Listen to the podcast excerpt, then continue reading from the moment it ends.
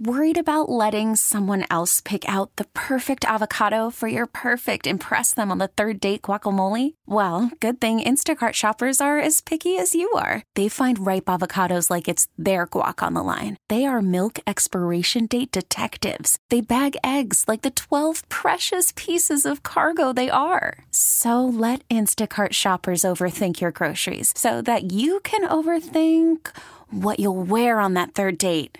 Download the Instacart app to get free delivery on your first three orders while supplies last. Minimum ten dollars per order. Additional terms apply. Okay, picture this. It's Friday afternoon when a thought hits you. I can waste another weekend doing the same old whatever, or I can conquer it. I can hop into my all-new Hyundai Santa Fe and hit the road. Any road. The steeper, the better. Because my all-new Santa Fe is available with H-Track all-wheel drive, so I can hit the trail without a worry in the world. Heck, with three rows and best-in-class rear cargo space, I can pack the whole family in with all our gear. We've got available dual wireless charging for our phones, so we'll never lose touch with civilization, and we won't lose touch with the primordial power of Mother Earth. So which is it? Waste the weekend, or do something a little more epic and conquer it in the all-new Hyundai Santa Fe. Visit Hyundai U S A dot com or call five six two, three one four, four six zero three for more details. Hyundai, there's joy in every journey. Welcome to the Deceptively Fast Podcast. I'm Seth Payne. I played ten years in the N F L. Now I host a radio show and I do this podcast. If you enjoy it, please subscribe. You could leave a five-star review, just like somebody who claims to be Dat Win did just the other day. I don't think this is really Dat Win, but fake Dat Win says, can't spell dumb with D U. He left a five-star review, but then said, can't spell dumb with D U. The saying is supposed to be, you can't spell dumb without D U, because I was a, I was a member of fraternity in college at Cornell. I was in Delta Upsilon, D U, and one of the sayings around campus, because we were the football fraternity, was you can't spell dumb without D U. So I got to tell you, fake that win, that hurts. That hurts me to my core that you would bring up those old memories of me being called a stupid caveman on campus, no matter how much truth there was to it. It, it this is even more embarrassing. One time we were out at a party, and one of my... One of my friends, who was a bright guy, but he was really drunk, uh, some girl said to him, she was just messing with him. She said, well, you know what they say, you can't spell dumb without D U. And, and he very quickly responded, oh, yeah? Well, you can't spell diploma without D U either. And uh, and, he, and he really thought he had put one over on her. That hurts. Anyway, so fake that win. Thank you for the, thank you for the five-star review.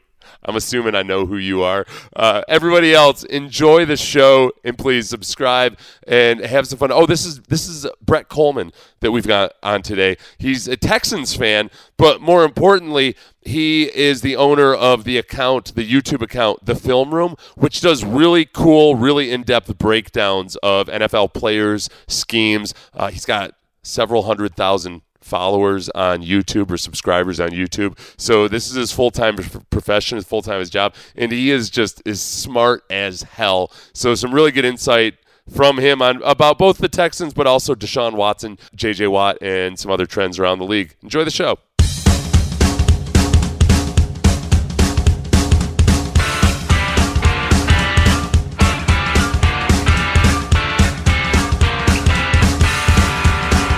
This is what I'm going to do, Brett. Hello, by the way.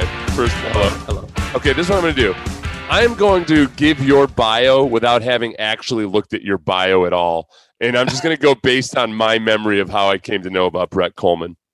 So I would say maybe around two thousand eleven or two thousand twelve, two thousand twelve, two thousand thirteen, I was getting back into doing some media stuff after I'd been out of out of the league for a few years. And Brett Coleman was a Texans fan who also happened to work for N F L Films. And I and and and I could tell he was a really bright and knowledgeable kid um, that that was really like wanted to learn and know more about football. And then you fast forward to now, six, seven, eight years later, and he has a he has a channel on YouTube called The Film Room with thousands upon thousands of subscribers. Tens and tens of thousands, hundreds of thousands of subscribers. Uh, and he does really in-depth breakdowns of N F L players, N F L schemes, N F L teams. And uh, it's it's been really cool to watch this transformation of a of a young Texans fan. Is that, did I get that about right? Yeah, uh, pretty pretty damn close. It was uh, it was N F L Network, which is over in L A.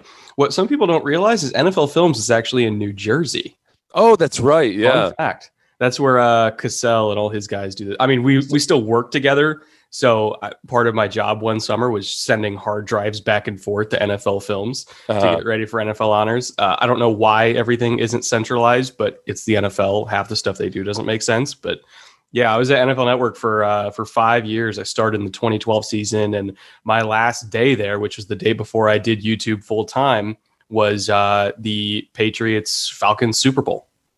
Oh, no kidding. Okay. Yeah. And then you just, and you went into, you just decided at that point, you, at that point, what year was, uh, let's see. So we're uh, talking, what year was the Falcons? Uh, February of twenty seventeen. twenty seventeen. Yeah. That was when being a full-time YouTuber was still kind of almost like, people almost thought that was a bubble that was going to burst, didn't they? Yeah, I got a lot of looks about that where, you know, and at the time, like I, I only had like eleven thousand subscribers, but I, I also was like barely putting out any stuff. Like all the videos I were putting out during that time was basically just proof of concepts from my producers because I wanted to make it like make that stuff for N F L Network. Never ended up working out there just because my format just doesn't really work for broadcast television, as I think we've all figured out by now uh, with how much I drink on camera. Um But so my, my wife said, like, look, you're barely even trying at this and you've got eleven thousand subscribers. What happens if you actually try? So she actually encouraged me to quit N F L Network and just kind of take a chance on this. And, you know, I slept on an air mattress in my in-laws' bonus room for the next ten months trying to, you know, not bleed myself dry of savings while I tried to make this thing work. And eventually it got off the ground and, and now here I am. No kidding. So it was a year. I, I assumed that you would have already had some income from it and that you maybe figured that, okay, this is going to work. That we see the trajectory. I didn't know it was such a leap of faith for you. Oh yeah. I, just I, get out. I lost money for the first ten months. Man, like I was, I was negative money. Okay, so I, we're not going to be able to hold off talking about the Texans for long. I told you, I told you when I wanted to have you on that we would talk very little actual football, and I just I wanted to talk a lot about um, your videos. I'm, I'm just intrigued, and I'm kind of blown away by the audience you've built.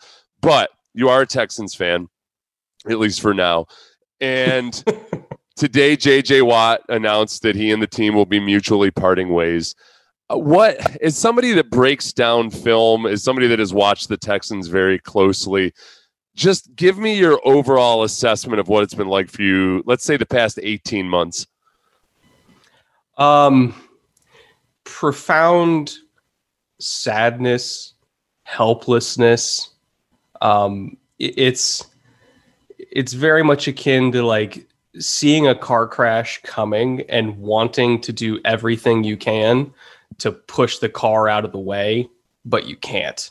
You, you just, you know, it, like this has all been slow motion ever since they lost that twenty-four nothing lead to the Chiefs. Like that was the first clue of like, oh, some stuff's got to change here.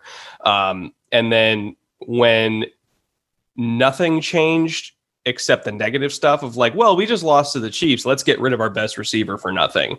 Um, like, oh, this is a loaded receiver class, which maybe we have hope of, you know, getting a young guy that might one day get to seventy percent of what Nuke Hopkins was. Let's trade away our, our second round pick in that loaded receiver class for a receiver that's already very expensive and has a, a massive injury history that's very concerning and who in the previous three years had averaged like sixty yards a game. Let's give up a high value draft asset for that. Let's let D J Reader, uh, our second best defensive lineman, walk out the door. Like all of these moves in that one offseason were already extraordinarily concerning. But then when you compound everything that's happened in the last twelve months on top of that, like, again, it's it's a car crash that we've all seen coming and yet none of us could stop. And it's absolutely gut wrenching. And and that's what's so nerve wracking about it, too, is that you see it happen in slow motion and you see move after move or each step along the way. You could make mild defenses of some of these moves or at least see, okay, this individual move makes sense if these other eight things work out. But it's just been a it's been a steady tearing apart of any talent base that was already on the team. And I would add into that just the inactivity around the defense, because you saw what happened in the playoff game with to, to the Chiefs and however many unanswered points or unanswered uh, scoring series there were, consecutive scoring series in that game. Um, and then they did nothing to help the defense.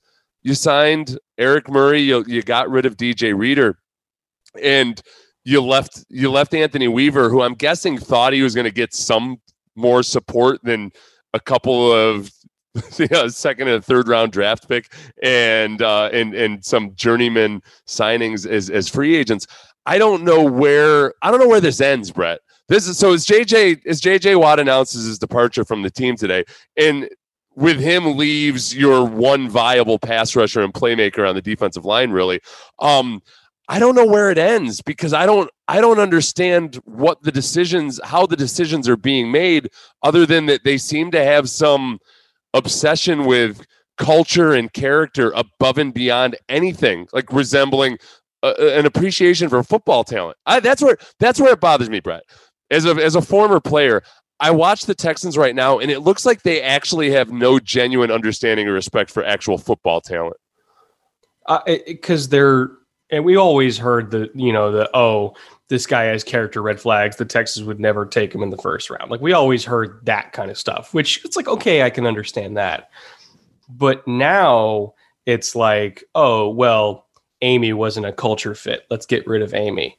You know, Jamie's resigning because the culture is shifting. J J wants for his release. If J J Watt does not want part of your culture, it's a bad culture. I don't care what culture you're trying to build. If it doesn't include elements that J J Watt wants to buy into, get a new culture. Yeah, and that's that's the fascinating part of it. Is, okay, what what exactly is your definition of what the culture is? Because when guys like Deshaun Watson and J J Watt, who are seemingly everything you would want from a cultural standpoint, right? Um, those are the guys that are the canaries in the coal mine, and they're saying, something's wrong here. I don't like it. I'm getting the hell out. How is Cal McNair, the owner, just somehow saying, oh, no, it's um like Easterby's got a plan, and he and Caserio know what they're doing, when all these otherwise very respected people with voices say they want out? I, I don't get it. I, and you know what? You brought up D J Reader. D J Reader's a funny one, because like D J Reader as a football player and as for his football character goes, I would want twenty D J Readers on my team. Mm-hmm. But I think that I, I also know that D J Reader is a guy that has a mind of his own and can speak for himself. And I think that anybody like that, like anybody that has a mind of their own and actually conducts himself like an adult and maybe can sniff out B S, is probably a short timer with the Texans. That's why I think Justin Reed, I don't think Justin Reed lasts very long, because I think Justin Reed might not be as malleable and as controllable as somebody like, like Jack Easterby wants. No, just Justin Reed, if he knows what's best for him, Charles Ometahu, all these young players that like we've seen, like, okay, they're for real. Like, I don't know how the hell they roped uh, Zach Cunningham into staying. Um, but like, you go back a few years on this Texans team, all the great players, Dwayne Brown, Kareem Jackson, A J Boye, um, you know, obviously Reader and, and the Watt and, and, and, and Nuke and all, like, you go back and look at some of those rosters from like the mid to late twenty tens up until the last two years, they were unbelievable. They were arguably as good of rosters once Deshaun got there. Like that twenty seventeen Texans team, once Deshaun got there, was as good of a roster, at least damn close to it, of what the Bucs just won the Super Bowl with. Mm-hmm. They didn't have the the coaching to get him there. But, I mean, th- th- those were incredible rosters that were built by people not named Jack Easterby. You know, they were built by Gain and Smith, and even to a degree, Bill O'Brien. I'll give him some credit for some of that, too. But, like, they were not built by Jack Easterby. That was the most talented Texans team we ever had. And yet they're like, well, well, Jack can make it better. Well, and that's where I, I think what's so hard about J J leaving isn't, it's not a shock or anything. I've I've known this was coming for a long time. But it is that sense of squandered opportunity that, especially if Deshaun Watson doesn't end up on this team, you look over the course of all those names that you just mentioned. And and the frustrating thing about being a Texans fan is that they were stuck in that mode of, okay, they're a playoff team, but nobody's nobody's really expecting or anticipating that they make a deep push into the playoffs, because they're always just, they're just short in this area, or they, they come up a little shy in that area. And it's, uh, I, I, I find myself weirdly emotional today. Like, you know, I, I'm, I'm trying to, I've been sitting down and like trying to compose some tweets, like as a nice tribute to J J. I recorded like four videos I was going to put out on Twitter, and every single time it derails into a rant about Jack Easterby, which I don't feel is quite appropriate. Like I'm trying to I feel like if I were giving up, if I were to get up at a eulogy at a funeral or something, and halfway through I start ranting about the guy's ex-wife. You're like, okay, there's a time and a place. I got to try to. I mean, I gotta, to be fair, I'm right there with you, because when I quote tweeted J J's statement, my first words were F Jack Easterby, and they were not, yeah. they were not that nice. Like every single Texans fan feels the same way. Every like I don't know a single Texans fan that is unhappy with J J. Or, and it's very few that are unhappy with Deshaun, and the ones that are unhappy with Deshaun are the ones that are that are going to be unhappy no matter what. Right? They they just absolutely get it. I'm supposed to with this podcast. I'm supposed to keep more of a national focus than just on Houston. So uh, I'll, I'll do something that's palatable for everybody. Deshaun, and, and actually, and uh, again, I want to, I really want to promote your the film room as much as possible, because it's really amazing content. Um, Deshaun as a quarterback, watching him this year. Where did you see growth? Where do you see him going in the future? And and where do you think he would fit best if he were to leave the Texans? I think the the big thing we saw growth with was not just getting a picture pre-snap, but then seeing whatever you roll to post-snap and immediately having an answer for it, um, particularly in that Patri- Patriots game where, you know, he would he would get a picture pre-snap. Uh, he would do a motion check. They would show him something new. And then it, despite his receiving core at that point being, you know, Brandon Cooks and a bunch of guys, he was still able to tear them up because he knew exactly what they were in. And if you give somebody as accurate as Deshaun the ability to to know immediately before the ball's even snapped where he's going with the football, then it almost, almost just, it's like, it's like he's, you know, going through the motions, which sounds bad, but really when it comes to quarterback play, if you're just going through the motions and you and you just have answer, answer, answer, answer, answer, it almost looks casual and carefree. And he makes the quarterback position look casual at times, in, you know, interspersed with some crazy athletic plays that'll do. But the fact that he makes it look easy, and you never feel unease as a Texans fan when the offense is on the field, because you know that Deshaun's going to make the right decision. That's up. I'm, I'm glad the you phrased it that way, because I think it's something that's happened maybe over the past twenty years in the N F L, is that you used to talk about quarterbacks going through their progressions.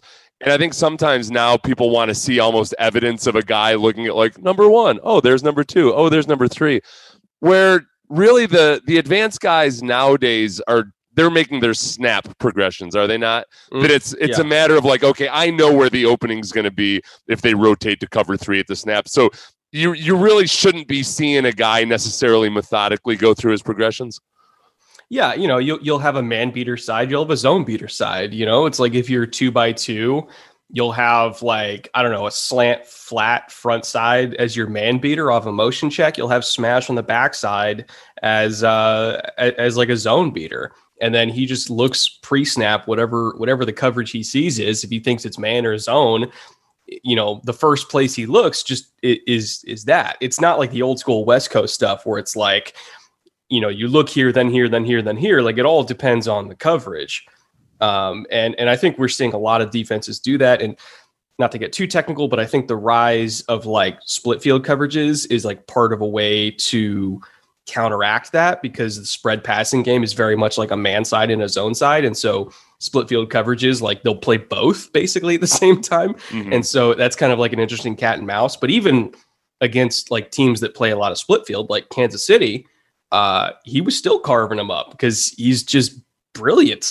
And, I, and that's a rare quarterback to have that kind of athletic ability with almost like an eidetic memory and like the spatial awareness that, that Deshaun has. It, it's, Like he and Patrick Mahomes, I think, are pretty damn close to one another, if I'm being honest. It's they they do different things well. And obviously I'd put Pat first just because Pat, I think, does the crazy stuff better than Deshaun that nobody else can do. But in terms of just like you know, who can go out there with Chad Hansen as the number one receiver and still lead the league in passing? That's Deshaun. Well, yeah, and I that's the I guess that's the other question, you know, and I get that all the time from people outside of Houston is, okay, well, how good can Deshaun be if the team went four and twelve? And And I and I respond, well, no, the question is, how bad can the Texans be without Deshaun Watson, right? Because it's it's as simple as that. I, I don't want to overly simplify it, but it's it's conceivable that without Deshaun Watson and that that roster right there, that they end up going oh and sixteen, or everybody can luck their way into a couple of a couple of wins in a, in a game, but.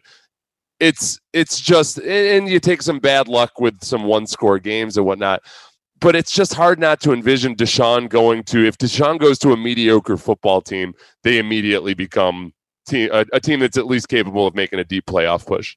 If if the Bears retain their core and they don't do a fire sale, they somehow get Allen Robinson back, which I think if they get Deshaun would be a big thing of getting Allen Robinson back, because he's already got his money. He just wants to go somewhere with a quarterback. I think Allen Robinson would take a cheap contract to play with Deshaun in Chicago in an offense he already knows. And you you just drop Deshaun in that Bears roster. You know, you, you sprinkle in a couple extra draft picks for offensive line depth. And, you know, you convince some of the veterans to restructure their contracts because, my God, they're short on cap space, but it's doable. It is one hundred percent mathematically doable. You put Deshaun with the Bears roster. Uh, they give Packers a, a run for their money in the division. Yeah. Absolutely. What about J J Watt? Um, like, what do you foresee for him if he ends up on the right scheme? Where's the right scheme? You know, uh, that's uh, for J J. I think he's one of those guys that can play in any scheme. You know, it's it's the Reggie White, it's the Bruce Smith, it's the you want him to play true four three defensive end, he can do that. You want him to eat a couple extra biscuits and basically play a, an under tackle. I mean, he did that with Wade all the time. Um, you want him to play more of like. Uh, a four or a five, he can do that too. Like, it doesn't really matter with J J. He's a guy that can do anything. So I think it's less about scheme fit with him, and it's more about where does he want to go? Immediately, the three options that pop to mind are the Packers, because mm-hmm. he grew up a Packers fan, his family's there, um, Chicago, because his wife plays in Chicago, and I think he would love to be near her more often, uh, or Pittsburgh, because, again, his brothers are in Pittsburgh. I think it's it's very much a family-oriented decision for him, and he's got three different options uh, with family. And I, I I would anticipate either the Steelers, the Bears, if somehow the Bears find the money, uh, or the Packers being where he ends up. The one thing I think with, with Chicago and Pittsburgh, I would imagine there's part of him that really, really wants to play for a good defense. You know, um, the, the, you want to get back to actually having some success on defense. With the Packers, obviously there's, there's more of a question mark there, but there's also the hometown appeal. The one wild card team that makes a lot of sense in a lot of respects, but I don't know if this would jibe with what his family wants, is the Baltimore Ravens. 'Cause Ooh. They do such a good job of getting guys one-on-one matchups. That that I could see J J, it would be with a different style, but kind of the same concept of what he had with Wade Phillips, where Wade was really good at getting J J one-on-one a yeah. lot of times with an inferior offensive lineman. And I think he'd get a lot of that with the Ravens. He would, he would play the Judon role, but better than Judon. Yeah. That, that would be amazing. Like, yeah. I, and honestly, and he, he respects the hell out of Harbaugh. Uh, he loves Lamar. Like the, co- we're going back to the culture thing. The Ravens culture is amazing. Yes. One that J J would fit in with. Oh, it, yeah. Can you imagine going from whatever the hell Easterby is trying to do to go to that? And the Steelers are the same way. Like the Steelers and the Ravens are my all time favorite teams for just, oh, they draft badasses that like love to play football and maybe also embarrass you in front of your family. You know, like they they want they want guys that are like old school barroom brawler types, and I love it. I, I think you would love the culture there. And you know how strong of a locker room leader Mike Tomlin is. They kept the lid on A B's crazy for like five years. Yeah, that's true. That's pretty impressive. That's amazing to me. I think with J J too, you know, at this point, it, it, it's funny. When he was younger, he played inside more, and then he kind of transitioned as he got older out to that that edge rusher uh, mode. And even though it's more physical abuse to go back inside, I think right now he's still, he's got man strength. If anything, he's stronger than he used to be because he's a, you know, he's in his thirties now. He's probably going to have kids soon. So then he'll have dad strength. Um, but I think he still, he still does really good work in close quarters, and he can still use power really effectively, where when he gets out on the edge, I don't know if the twitch is still there enough that there's enough of a balance, you know, like, I don't know if he, I don't know if he puts offensive tackles in as much of a, a power versus speed bind as he used to, yeah. where if he moves back inside and can work in close quarters, he's still got that suddenness about him.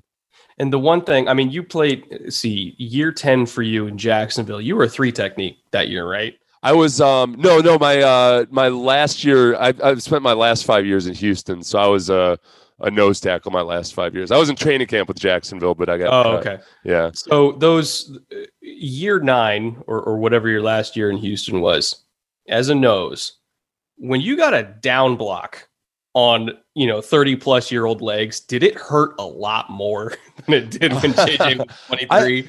It didn't hurt as much, but I tended to get injured a lot more, you know, like it, I was, uh, I look, I took enough Toradol that nothing hurt, but it was, but, but I ended up getting injured. So there was that, but I, like now it doesn't matter as much anymore because nobody's lining up in, in, in twenty-one personnel, um, or uh, tw- let's see, twelve, I can't even think of what regular personnel is anymore, twelve personnel. Um, you know, it, like the power game isn't as much, because one thing that happened as I got older was, boy, I could anticipate power and counter mm-hmm. and all those things really well. So in some of those down blocks, I was making tackles for a loss because I just, I knew everything that was coming. You know, I, I, the guard would try to down block me, on me, and I just cross his face and, um, and, and make a play. And J J still has that, like J J's rec- his play recognition and all that has gotten a lot faster. So you can avoid a lot of contact with that. I I don't know though, because everything's so much more about nickel and dime now that it's not mm-hmm. even really a matter of, okay, is he going to be playing a five technique or a four eye? It's more, okay, is he going to play, is he going to play three technique, or is he going to play defensive tackle and nickel and dime? Um, and, and what is a team going to do to, to get him more opportunities? I mean, this I mean, year, you could, there, he was playing outside linebacker at times this year because they just had to have somebody out there to set the edge. They weren't yeah. like, it looked like they were playing a four three, but like, no, it was a three four with J J as an outside linebacker. And I, I think um, I would almost use him in like the Michael Bennett role in, uh, you know, like that, that uh, in that Pete Carroll style. I mean, I guess you can call it a Jimmy Johnson style four three, because that's essentially what it was, except Michael Bennett as their base end would then kick inside and be a three technique and nickel. Yeah. You could very easily do that of like, hey, we're going to run a one gap four three with him as the base end because he can play, you know, C and B at the same time. And then we'll rock and roll with guys just penetrating from the backside. J J will hold the front side. And then as soon as we stop the run, kick him inside and just go whoop some guard's ass that doesn't have thirty-four and a half inch arms. Like, you could very easily do that. The hard part's finding a defense that will do that. Right, that can accommodate. Might, but yeah, yeah, and because that that requires versatility out of your other guys too.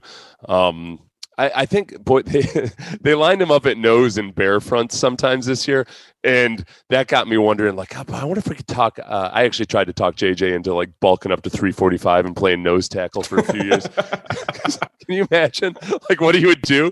Because uh, they put him. They put him as a nose tackle with a bare front, and then just gave him a.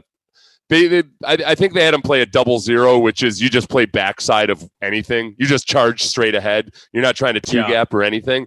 And at his at his current weight, that was just devastating because he would bisect the the offense right away. But um, yeah, I don't I don't know. I think I think if he finds the right scheme, he's going to be just fine. I think he's. I think he's got some more productive seasons in him. It's just a, a matter of staying healthy. Have you, since you started doing the film room, and I guess really since you started working at N F L Network, have you, like, do you still appreciate the game as a fan uh, as much as you used to, or is it hard for you to turn off your analytical brain? Because you get super in, in depth with a lot of this stuff. I think uh, it depends on the game I'm watching. Like if I'm watching a game on Sunday that I specifically studied for, like if I did an episode on it, it's like, oh, you know, I if I studied Sean McVay's offense all week and I was watching that game on Sunday, I, I would look at it from an analytic, because I, I, you know, I would want to see how right I was or how wrong I was. But if it's a game that like I didn't really do any prep for, any studying for at all, if it's just some, you know, random like Browns Ravens game in week three that I'm just watching just for entertainment's sake, I'll kind of turn it off. And then uh, I'll, I'll save the analysis for when I go back to the all twenty-two. But yeah. So it just depends on the game I'm watching. Like for the Super Bowl, you know, I did a lot of work for that one. Um, and so I was I was watching that one more analytically. And it seems like every five seconds I was like, Mike Evans is one on one. Mike Evans is one on one. Did you get uh, did you get it? Did you get your technical issues fixed? I know you would, you'd been working on the Kansas City uh, a Kansas City breakdown and you just couldn't get it. Yeah, I figured out a workaround like the day after the Super Bowl. Yeah, because it's still it's still a problem, but I figured out the workaround. So I basically just changed my topic from the Bucs offense to uh, the Todd Bowles defense. I, I'm actually doing like a lot of stuff on split field coverages for this episode, uh, in particular how the Chiefs. Um, if you're familiar with like Saban language, uh, there's like a. a a match quarters concept to uh, to the trip side called stubby, which is like the main thing that Saban runs to mm-hmm. trips. Um, and the Bucs ran that over and over and over again in like that typical Kansas City shot area of the field, like thirty to forty yards outside of the end zone, because they have a nickel. And the thing in stubby, like the nickel is pretty much isolated on the on the the vertical from number two. So if you put a guy like Pringle or Tyreek or any of those guys that run four, four, like Kansas City is used to being able to take the shot to number two and, you know, get easy touchdowns out of it. But the thing is Tampa running stubby in that area because their nickel corner, Sean Murphy Bunting, is six foot, runs four, four, one, and has a forty-one inch vert. Crazy athlete. So they couldn't get over the top of him. And they kept trying it over and over and over again. And Pat kept holding the ball because he was expecting they were going to be able to hit those shots and they just couldn't do it. Yeah. And he got crushed because of it. So I'm doing the episode on that and how, you know, they, they had great, you know, quick game adjustments to when the Buffalo defense was giving them split field stuff. And then they totally went away from it against Tampa. And it, in my opinion, cost them the game. That's one thing I've always been impressed with with you is um, how much you're able to pick up on the terminology between schemes and almost like through the different lineologies of, of different coaches. How much how much are you getting that from coaches themselves versus just reading articles and trying? How are you picking up on all these different schemes? So there's a, there's a few different resources I use. Um, I'm, I'm buddies with Coach Vass, who runs the uh, Make Defense Great Again podcast. Who's I mean, he dedicated his life to studying this stuff, and so I'll I'll pick his brain and I'll be like, hey, is this quarters? Is this cover five? And then he'll just tell me like the exact call because he knows all all the Saban language. Uh, Kyle Kogan's a great resource for me. I have a book by Cameron Soren called The Pass Coverage Glossary that I cannot recommend highly enough. It I has got like, that. And I wonder if you're the one that recommended that to me. It's that black It's so board, good. Yeah. Yeah. I got it a couple. I started, I know, but you've, you've got, um, you've got more patience and less A D D than I do. it, it is, but you know, you're right. Cause you can kind of just pick these things up and there's like two pages written about each coverage. Like yeah. I'm looking at, yeah, like cover five, also known as just dog by, uh, so by Nick if, Saban. If you go to page ninety-seven, that's where they do stubby and then stump. Okay. I have that page memorized because I have to go back to stubby all the freaking time. That's where he he starts doing the box coverages. Um, and that's that was like the main one that Tampa was running. And so I'm doing an episode on that. Uh, look, as somebody that sat through multiple defensive meeting rooms listening to Vic Fangio talk about uh, cover seven and cover six uh, and not not not understanding anything about any of it, I'm like, oh, you're like, I'm a defensive lineman. Just tell me the fronts. Tell me what to do. Well, it's just if they wouldn't change it from week to week, that's the damn problem. problem it's all the changes. so, did you yeah. ever have to make a transition from like a one gap to a two gap and then back to a one gap system? Like how what were the, the challenges for you on that? uh, I did I always enjoyed it. Um okay, I will tell you the best transition I ever made was when I was in Jacksonville. We were running a four three. You know, Dom Capers was there one year, but he pretty much changed his it, actually Dom was in Jacksonville for two years, but he kind of changed his scheme to fit the personnel we had, which back then, you know, it meant more to be a four three versus a three four back then.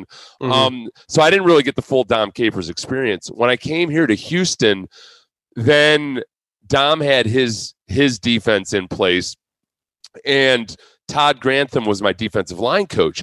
And they had an entire system that changed your technique as a defensive lineman based on formation and tendency of the offense, and then whichever coverage you were in as a defense. Like, that was the first time in my football career that as a simpleton defensive lineman, I was supposed to know what coverage we were playing and how it affected my technique Ooh, on a given play. That's interesting. Because if we were in, you know, if we were in dog one, or if we were in seven, or if we were playing something in cover three, we were allowed to be more aggressive, and we became yeah. more of a gap heavy defensive lineman. If we were playing, if we were in cover two, Um, or anything. I mean, they made it real simple for the defensive lineman. It was, okay, if you're in an even, if you're in an even coverage, then you're going to play more thick down the middle of mm-hmm. the offensive lineman. If you're in an odd coverage, you're going to play more aggressive and more, uh, more in the gap. So that was really cool, because I've always been a guy that like worried too much about screwing up and worried about being too selfish. So it kind of freed yeah. me. And then, and then especially the best thing was that this was back when you you faced a lot more fullbacks.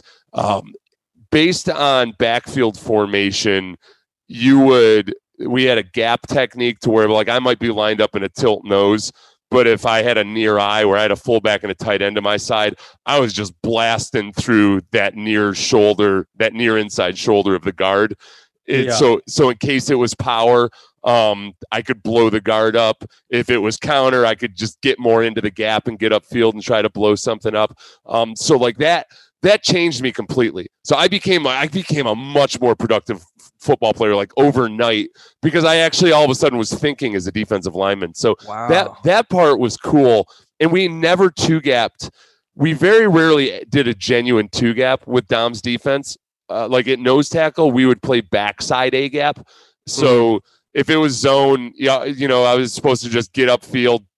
It's frustrating because I think a lot of – I always think about like people watching the film, and I would always dread that they thought I was supposed to be two-gapping and that I must just be really bad at it, because I'd always yeah. end up backside. So uh, so that was fun too, because that was more aggressive. So I ended up like as a nose tackle making a ton of tackles and being really productive just because that scheme was so good.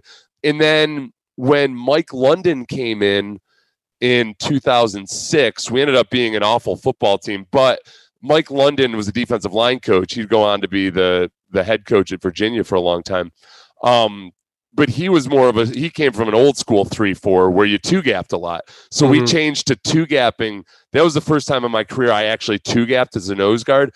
And I, I loved that. Oh, that was two thousand five. Actually, that was two thousand five. Um, I loved that. Like, cause it, it's, it kind of appealed to my more just, hey, be unselfish, soak up blocks. Um, I, I could read and react really well. So uh-huh. like, so for me, it was always, I like the challenge of learning new techniques. Um, and, and it's like kind of adding something to your toolbox each step along the way. The thing that sucks though, is that like you said about what, what it feels like, you asked what it feels like when you're in your tenth year in the N F L, like when you start getting really, really smart, that's when your body starts giving out on you. And it, and it sucks because you you see stuff coming. You know it's coming. Like you could you can make that play if you just didn't uh, have one of your knees blown out the play before.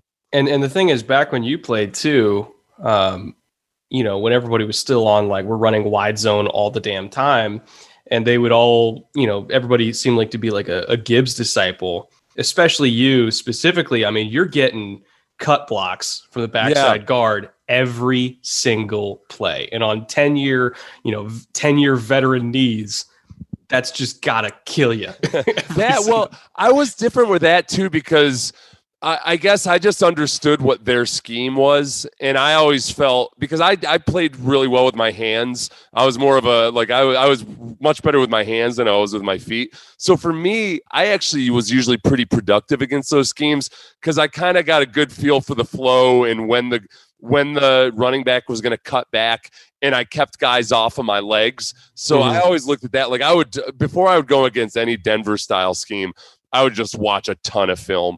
And usually with those zone schemes, especially, those guys back in the day would give away a lot with their splits. So you could really, you could start to tell, you know, which direction the play was going. You could tell when it was boot, all of that. Mm-hmm. And, um, but yeah, you're right. Those, those damn dirty, the, The, the old uh, high lows and the cut blocks. That was, it did suck when they get they got you, because you the, the downside of playing those teams was a lot of times you'd feel like you had a good play going, and then you'd realize, oh shit, it's bootleg. Like, like, like you thought you were going to have it. They were so good at selling it. Like they were so good at making it look like it was run. And then all of a sudden just like, oh no, Elway's like eighteen yards away from me already and sprinting at a dead sprint towards the other sideline. So that, that I still feel tough. like, uh, I still feel like Schaub had one of the best play action fakes I've ever seen, because he would even like go so far as to like reach extra as if he didn't get to his landmark and then tuck it to the last second. I was like, oh, you're crafty, man. Yeah. That's one thing. It's undersold. And I think Josh Allen does a really good job of carrying out his fakes. Um, I, I think some some quarterbacks don't understand that the exaggeration matters. It's mm-hmm. like like as a defensive player, it's not like you're you're trying to figure out completely whether like, oh no, that was a subtle that was a subtle jab step or something. It's like it's big movements catch your eye, you know, yeah. and the guys that really exaggerate the fakes and really exaggerate their motions, they screw guys up, and it it only takes a it only takes a half step. Um, yeah, and and some some guys just really the quarterbacks that really really care about it, it it makes a big difference. That was a big thing that Peyton used to do. I mean, yeah. he would he would dedicate rep after rep after rep to just getting the fake right, and he was maniacal about it. But that's also why he was such a pain in the ass to play against, because yeah. everything was the same. Yeah, exactly. I mean, it's it's as simple as that. It's that those simple little things, despite all the complexities that you see now, both on offense and defense, some of those little simple things really, really make a big difference. I also, you know what, you know what, Peyton Manning and Tom Brady both, I always get a sense that they respect the intelligence of defensive players. Um, even though they're really good at just exploiting the stupidities of, of all of us, like, cause we yeah. all have tells, we all have little things. Uh, but I think there's, there are a lot of coordinators and coaches in the league now that don't understand how smart some defensive players are. And they give away so much of their scheme, either through tells or, you know, the tendencies are easy to figure out. Like everybody's got computers and everybody knows what their play calling tendencies are and their weaknesses are. But some of the things that offenses do, you know, uh, that that defenses can pick up on, or that that sometimes defenses can force quarterbacks into into audibles or into decisions. And and some, you can tell that some offenses just don't quite get it. Like they just don't have an appreciation for how they're being played. And that's that's frustrating, because I've seen, I've watched the Texans, you know, at various times, and O'Brien got better at it over the years, but you could watch, uh, you could watch in certain games where the safeties were dictating which play they were going to get. You yeah. know, the, the Vikings a few years ago, it was freaky how almost before every single run play, right before the snap, Harrison Smith would just sprint down into the box, because you could see, oh, he, he they they showed something that the Texans would check to run against, and then they would, and then right before the snap, they'd come up and they'd play the run. Um, the, the Steelers this year, there was a the, the Steelers game. Um, every single time they sent a D B blitz, it was like a run blitz. The D B was focused and trained in directly on. on the, on the running back. Like there's, yeah. you, you know, you can just sense, and I don't like, I don't, I'm not going to sit, I'm not going to sit for eighteen hours and figure out what the tells are. Um, but they just, uh, the, some offensive coordinators just don't get it. There's a, a great story. I think it was from Akeem Hicks, who's like one of my all time favorite defensive linemen. I love Akeem Hicks. And he was saying that he could tell if it was power away from him by looking at the fingers of the guard, yeah. if they weren't wearing gloves, because if the fingers were white, as if like blood was being forced from the fingers because weight was on it, he knew like, okay, play's coming here. I'm just going to get into his chest and gum everything up. If his fingers were not white, that means he didn't have a whole lot of pressure on his hand, so he was leaning back on his heels and he was going to pull the other way. Yep. And so anytime the fingers weren't white, he would literally just look at, at Roquan and be like, it's going over there. yeah, well, like, you got business. Like Gary Walker and I played next to each other for a long time, so we kind of got our, our own little shorthand for when we knew what play was coming. And uh, the, the fingers are a really good, uh, like the fingers, the weight and the stance, uh, splits. And, and all of this stuff gets accentuated as the game goes along.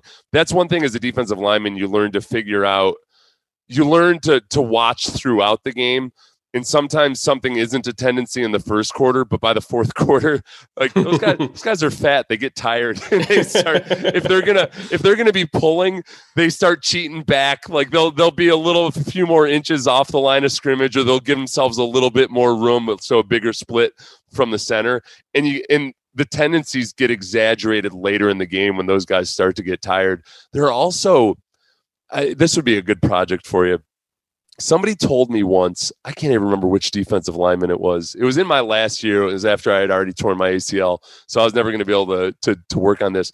He told me that Steve Hutchinson had a little tell where he would flick his finger in, in the, so if he had his right hand down in his stance, um, for instance, mm-hmm. and his left hand, he would like flick his finger right before the snap.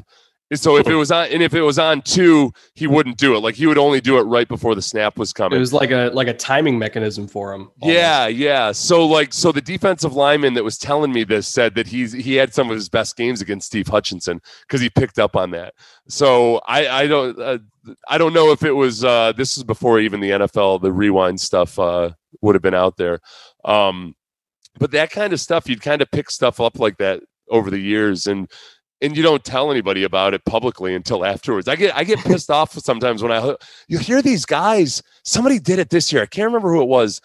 You'll hear these guys say like, "Oh yeah, well we knew that we knew that the offense was running this because of some audible or or some tell that somebody had." Like, why why are you saying that? Like this guy could do that for the next five years, and you've just given it up. They're gonna have it fixed now next week.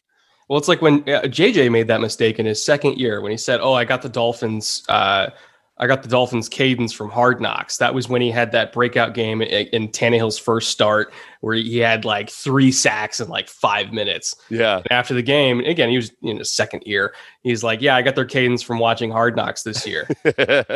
and and and then they changed it. And it's like, dude, you, you had it. You had it forever. You could. You, it was easy sacks for the rest of your career. Yeah. Oh, man, it, it happened. And I'll go back to just offensive coordinators and offensive coaches sometimes not giving defenses credit.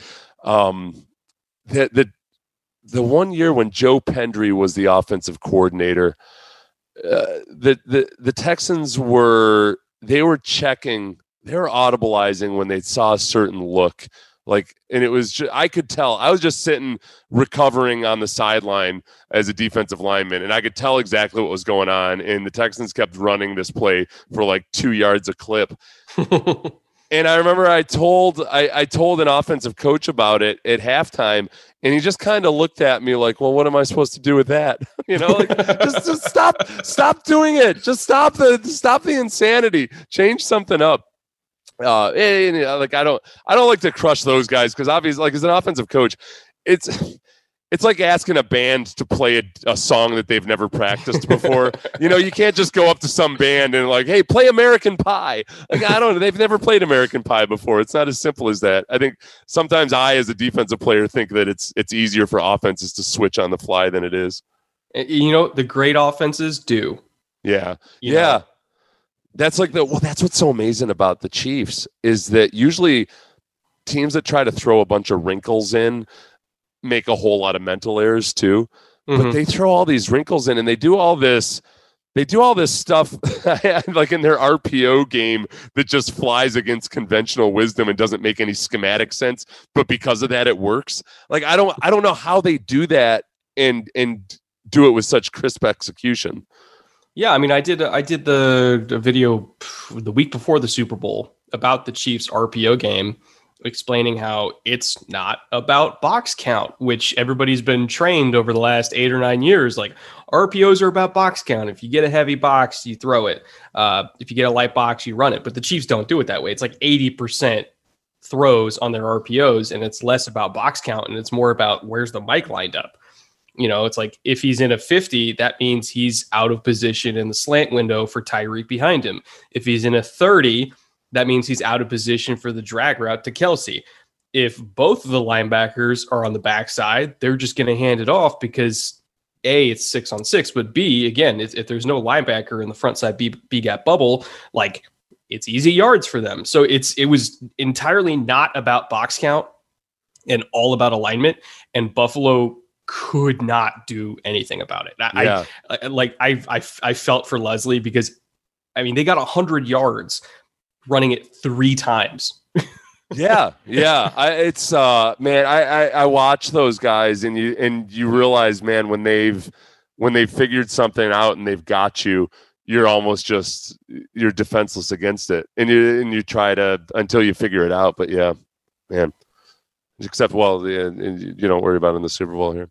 Um, hey, really appreciate it, man. And uh, like I said, I apologize uh, about making it about the Texans when I was uh, – I, I didn't think I was going to make it about the Texans, but they, these damn bastards can't help it at least once a week.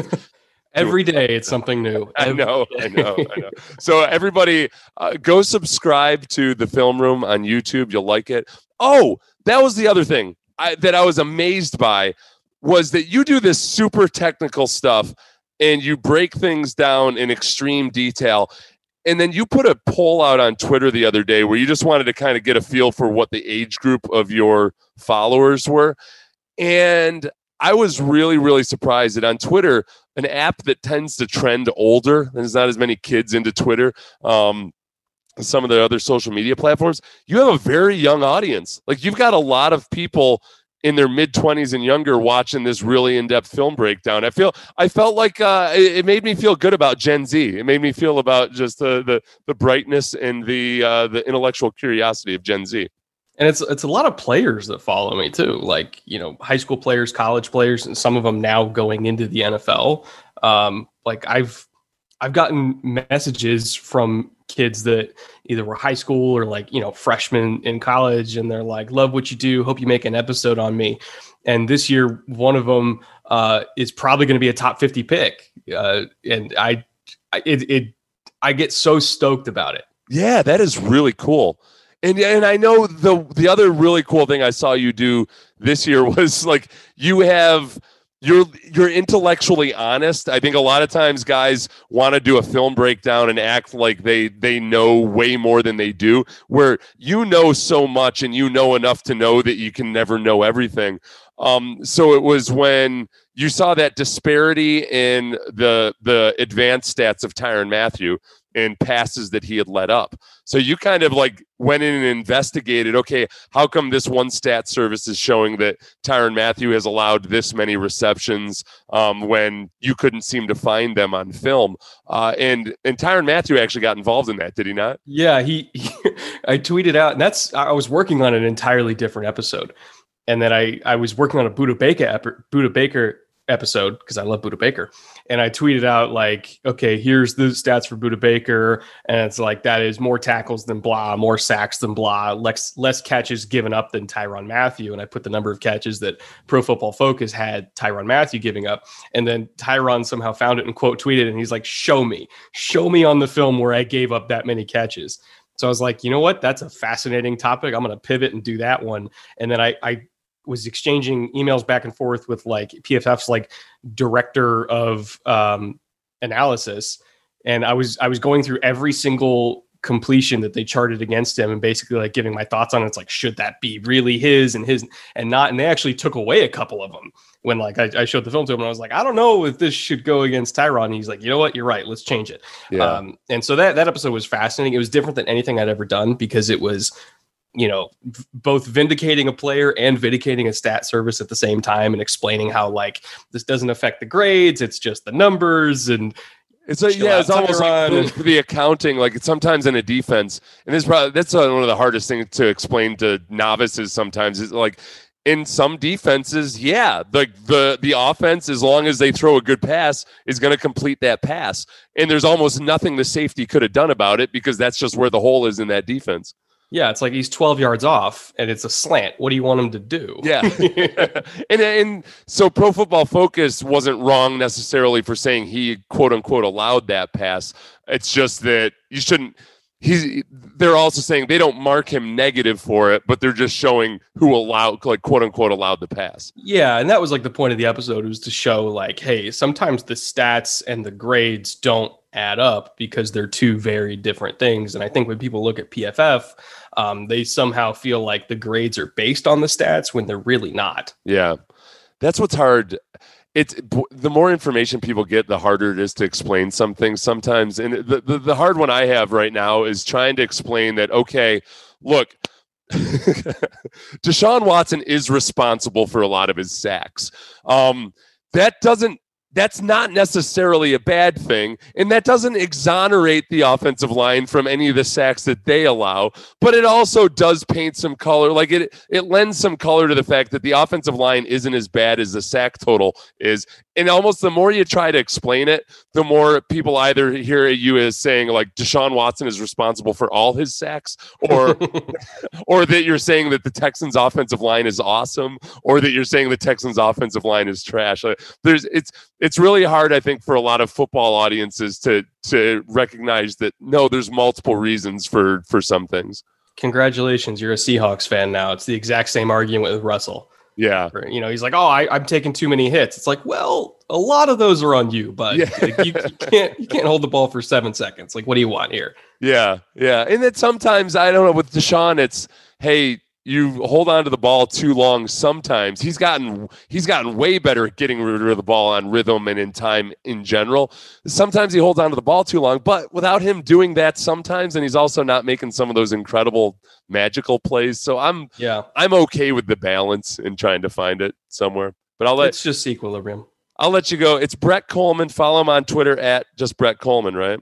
Yeah, that's uh, K O L L M A N N. It's a very oh, yeah, Ger- two, German yeah, spelling. Two L's, two N's, one M.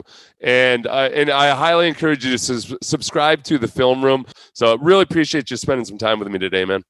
Absolutely. Thanks for having me.